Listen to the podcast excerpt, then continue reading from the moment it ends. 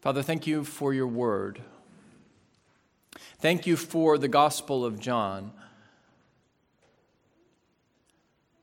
I pray that you would help us to see Jesus more clearly this morning, to believe on him that we would have eternal life. That's, that's why you've given us this book. That's why you've given us your word. I believe that's what you desire to accomplish in us, especially as we gather this morning. So I pray that you would do that by your Spirit for your glory and for our good. We pray that in the name of Jesus. Amen. So I want to orient us a little bit to where we are in the Gospel of John. Evidently, some time has passed since where we ended last week.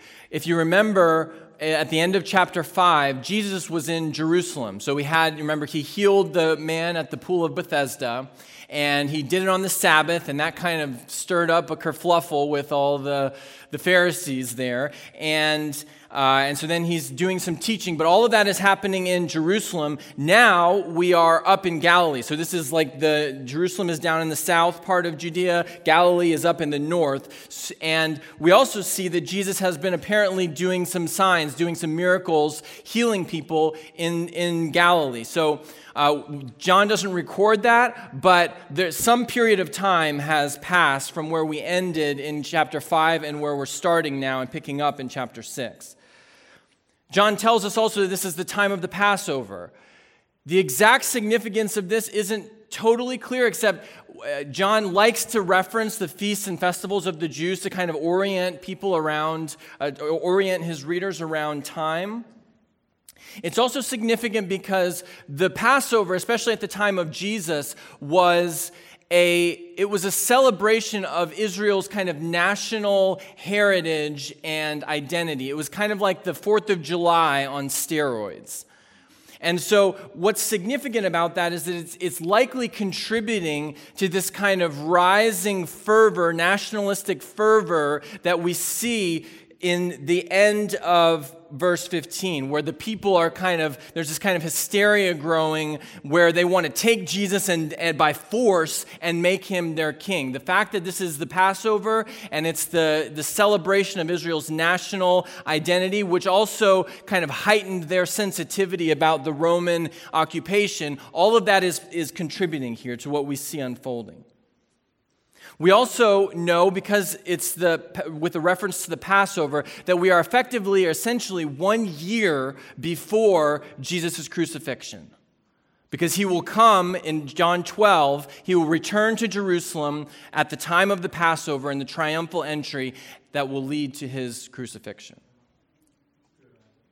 Now, this is the only miracle, the story that we're going to look at this morning, the feeding of the 5,000, is the only miracle that's recorded, except for the resurrection, in all four of the Gospels. And that's significant because it means that this was something that all of the gospel writers felt like had some unique significance in the mystery in the ministry of Jesus.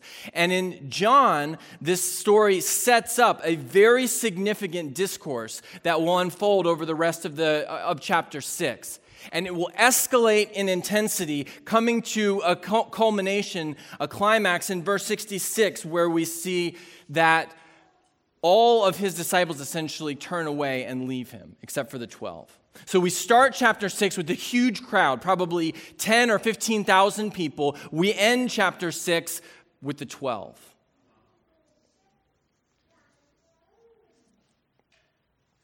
At the center of this unfolding drama is a discussion about food. That's what I'm talking about. We all love food.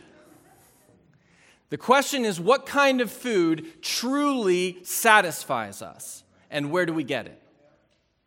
I read a story uh, recently about the world's most extreme foodies. Many, you probably know the term foodie, right? Someone who's like really into finding the best food, the best restaurants. And the story was about four people who would, I think, consider themselves friends. And they live all over the world, some in Canada, in, in the US, in Europe, in Asia, but they regularly meet up all over the globe to kind of engage in these extreme food excursions. Among the four, two of them were the first and second people ever to eat at all of the top 50 restaurants in the world in the span of one year. So every year there's a list. I don't know who puts it out, but someone puts out a list of the, the 50 best restaurants in the world. And these two people were the first and second person to ever eat in all 50 within the scope of one year. And then they did it several years uh, in a row after that. One of them has eaten at every single one of the Michelin, three star Michelin restaurants in the world. There's about 135 of them right now. If you know anything about fine dining, Michelin star is like the most elite uh, ranking that a restaurant can get, and three Michelin stars is the top of the top. And this guy has eaten at every single one of them. And anytime a new one comes out, he, he goes and eats there. The fourth, generally, on average, every year eats at somewhere between 500 and 600 restaurants. So you do the math 365 days a year. The, she's eating at more than almost two, an average of two fine, high elite restaurants a year. Many of the meals that they have are, you know, 300, 400, 500 dollars a person.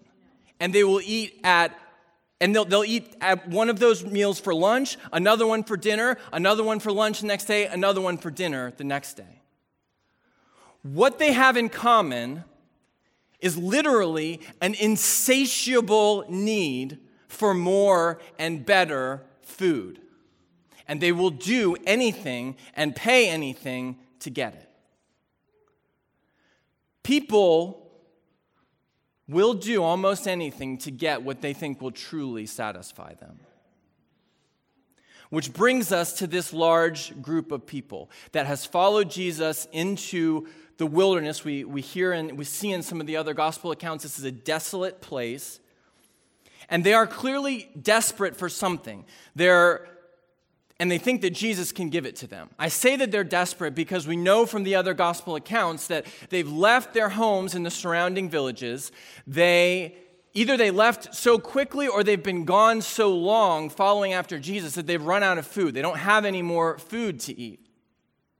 And we see also their desperation in the way that they respond at the end. They're, they're, there's this hysteria growing that they're going to they're to take Jesus no matter what. They're going to do whatever it takes to get hold of Jesus and make him their king. And in the midst of this charged and complex situation, Jesus performs a very significant but somewhat perplexing miracle. Now, there are a number of ways that we could approach this passage, but this morning I want to look through the lens of the four or the three main characters that Jesus interact, interacts with, or the three groups of characters that Jesus interacts with the disciples, the boy, and the crowd. So let's look first at the disciples. We see this in uh, verses 5 through 8.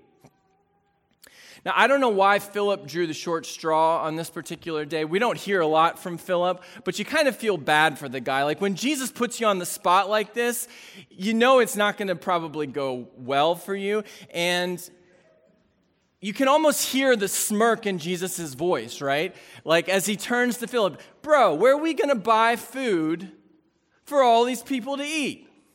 And I love the question because he didn't even just ask, he didn't ask a general question like how are we going to feed all these people? He asked where are we going to buy food for all these people to eat? So so Philip's logical thought process is I don't know, where are we going to buy it? And he comes off as kind of a dope, right? I don't know, Jesus. What are we going to do? I don't have six months' wages clanking around in my pocket to go buy food. And even if I did, it wouldn't really feed everyone. The reality is, Philip responds the way that all of us, any of us, would have responded, looking at this situation through the lens of our natural constraints and limitations. And that's exactly the point. Jesus wants to lovingly help Philip and his disciples, and I think through this passage, help us to stop looking at our circumstances through the lens of our own limitations and constraints and start looking through them, at them through the lens of faith in His power and provision.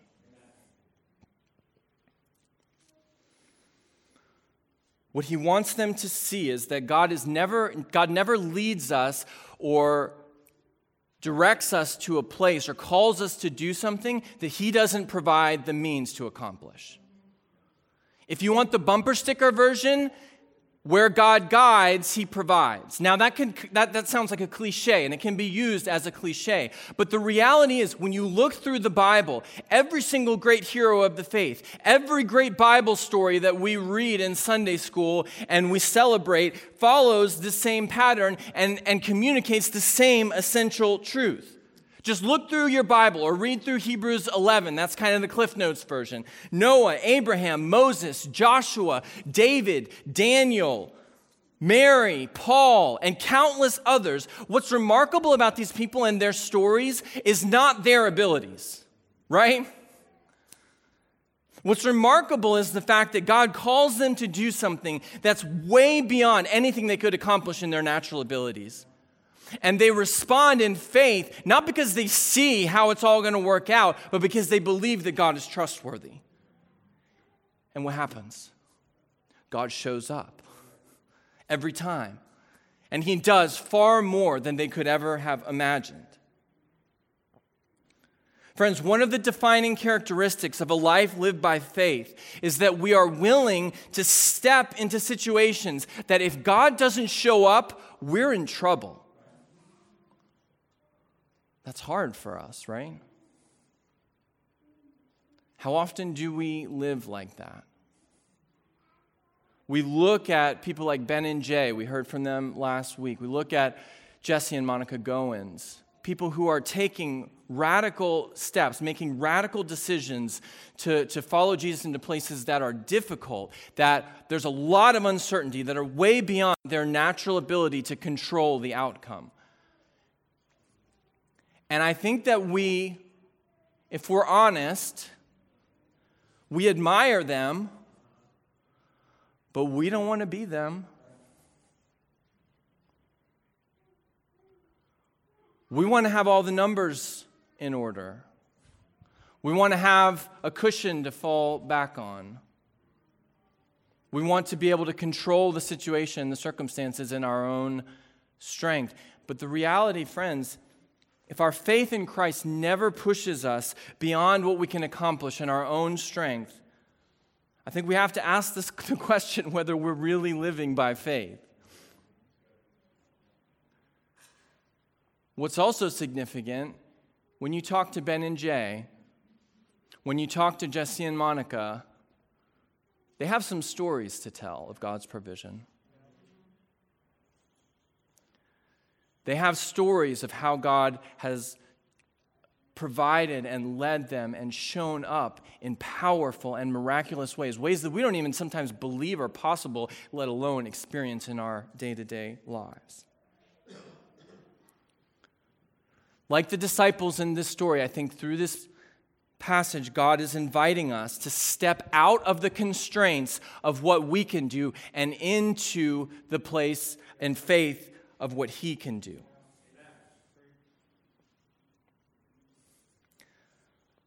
Let's look at the boy. We don't have a lot of details about the boy. He only shows up in the Gospel of John.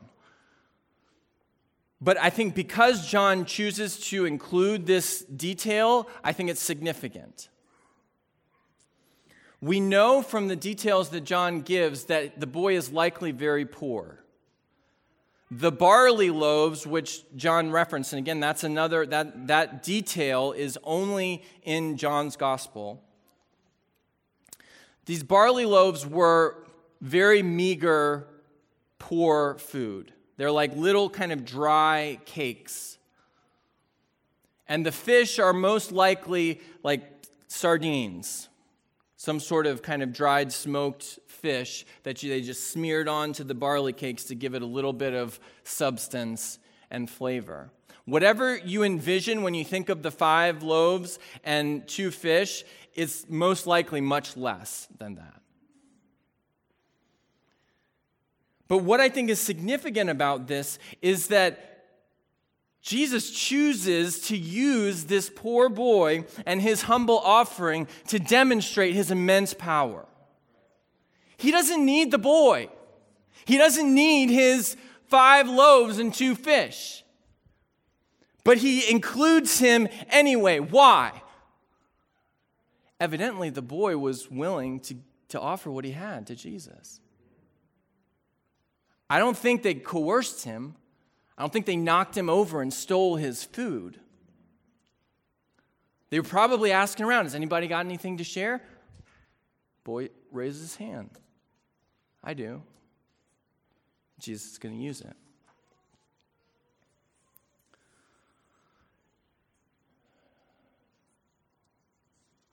There's I don't, I don't want to miss the significance of this because we see this all throughout the, the Gospels where Jesus takes time to address people that we don't expect him to address. He takes time to care for people that everyone else just passes over and glosses over. And, church, you don't have to be the smartest. You don't have to be the richest. You don't have to be the most talented or successful by the world's standards. What Jesus doesn't need your abilities. What he wants is your heart. He wants a posture that says, Whatever I have, Jesus, it's yours. Use it however you want. He can get something done with that.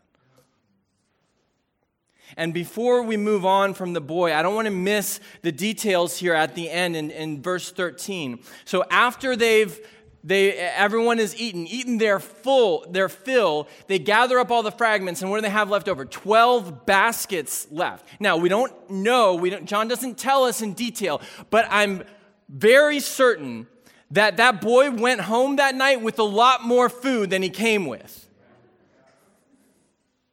But he didn't just go home with food, right? He went home with a story about how he got to be a part of this miraculous work that Jesus did that day.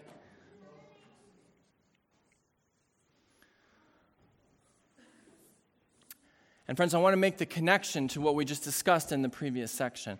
No one ever sacrifices more from Jesus than they receive from him. No one ever, ever, ever sacrifices more for Jesus than they receive from him. Jesus says it himself in Mark chapter 10, verses 29. Truly I say to you, there is no one who has ever left house or brother or sister or mother or father or children or lands for my sake or for the gospel who will not receive a hundredfold now in this time houses and brothers and sisters and mothers and children and lands with persecutions. I wish he hadn't said that part. And in the age to come, eternal life.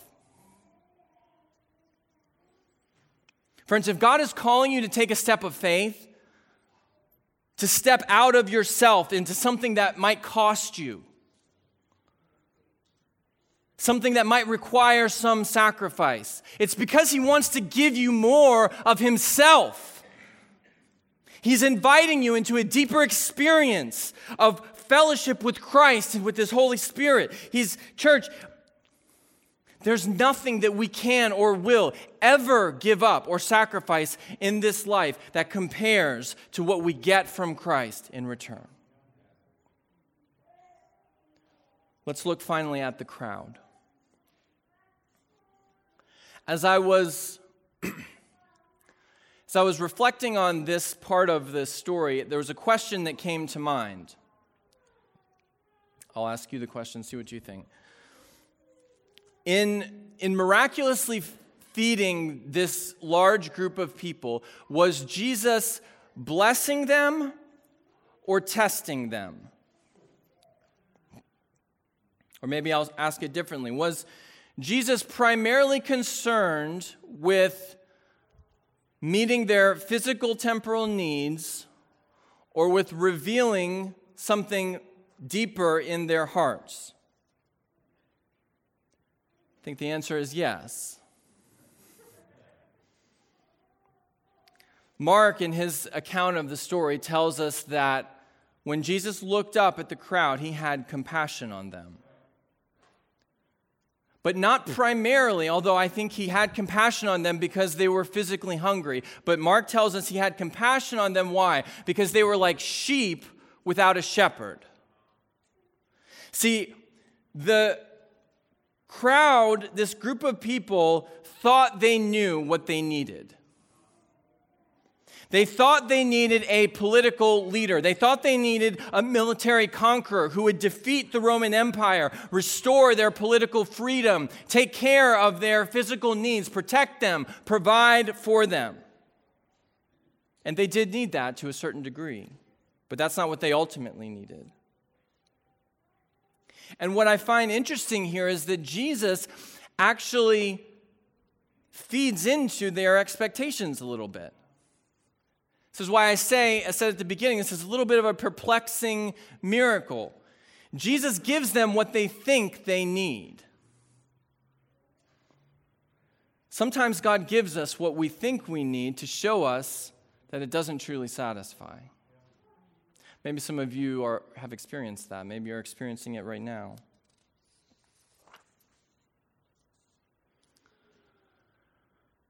There's a real danger for us, church, especially living in a time and a place where we have everything that we need and far more. There's a danger for us living and breathing the air of consumerism that dominates our culture. The danger, which the Bible speaks to very clearly over and over again is that we would be deceived into thinking that material blessings and the things of this world, which God has given us to enjoy, will ultimately satisfy us. And when that happens, we have no more need for a Savior who calls us to take up our cross, deny ourselves, and follow Him, even if what He offers in return is eternal pleasure forevermore. The crowd wants a Savior who will fill their bellies. Jesus is offering them food that will satisfy their souls, but they will reject it. The question I think that this passage lays before us this morning, church, is are we coming, have we come to Jesus to fill our bellies or to satisfy our souls? Don't answer too quickly.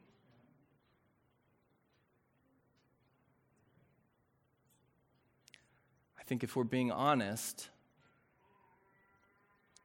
the answer is almost always a mixture of both.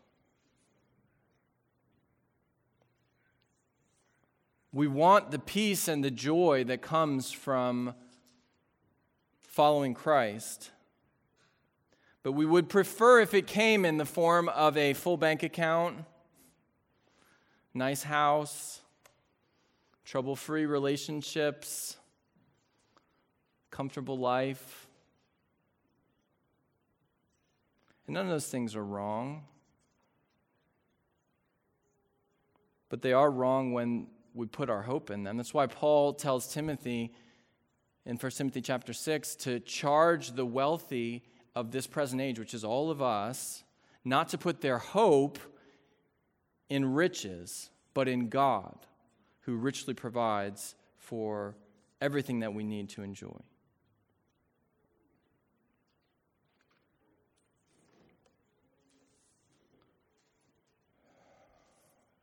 Church, when we truly taste and see the immeasurable worth of Christ,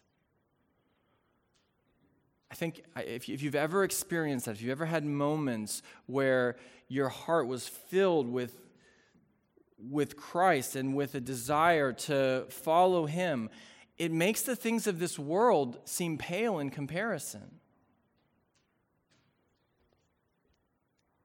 It's why Paul can say things like, everything that I counted gain, earthly achievements, physical possessions, comforts and pleasures. Everything is like garbage compared to the surpassing worth of knowing Christ and being found in Him. It's why the saints in Hebrews chapter 10 can joyfully accept the plundering of their property because they know they had a better hope and an enduring one. Who is their hope? Jesus. Church, I'm not there. If someone comes and plunders my home today, I'm not going to accept it joyfully.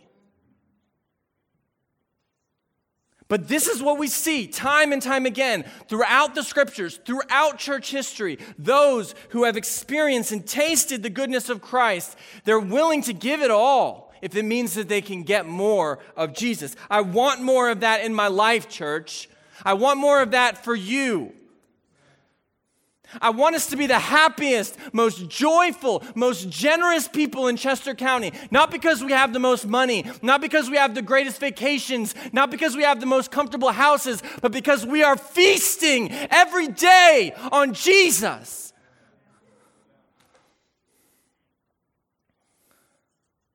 We're being led by His Spirit, and we're responding in faith to go beyond ourselves, to step into the unknown, the great adventure of seeing Him provide in miraculous ways.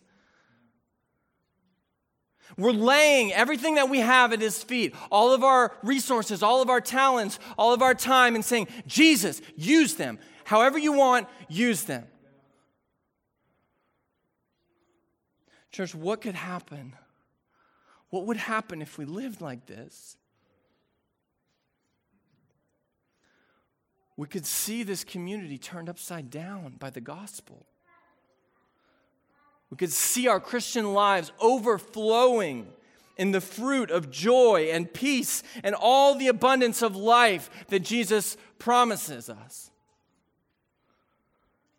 We could see the gifts that are represented in this church, and each one of you, and all of you sitting downstairs, and everyone sitting at home would see the gifts that God has given and deposited in this church unleashed in new and powerful ways. Do you want more, church? I'm not asking you to respond right now. I'm, I'm really asking the question. I'm asking you to consider Do you want more of Christ? We won't get it if we're content to have our bellies filled. But if you're ready for your soul to feast, the table is set. Ask the band to return. I want to end just by, by praying. And I don't mean praying in kind of a formal way or a rote way, because that's what you do when you finish the sermon. I want to take some time to pray because none of us can experience life in Christ unless God's Spirit draws us and sustains us. This isn't something that we can accomplish on our own. We can't walk out of this room and with five steps for how to experience more life in Christ. This is a work that God has to do in us. Jesus will say that in a few verses later. No one can come to the Father, can come to Jesus unless the Father draws him. And I think, I hope that God's Spirit is doing different things in the room right now. Some of you have been following Jesus for a long time. Maybe the Spirit is stirring something in you that you want more. You want to live in, by, in, the, in the way that, that the Scripture calls us to, in the life of faith that we see played out in the Scriptures, where we are putting ourselves, we're moving beyond our own limitations and seeing God move in incredible, powerful ways. Maybe you want that. If so, I want to pray for you, and I want you to have the opportunity to pray. Maybe some of you have never come into a relationship with Jesus. And the Father is drawing you this morning. And if that's the case, I want to give you the opportunity to pray and to respond. And I want to pray for you.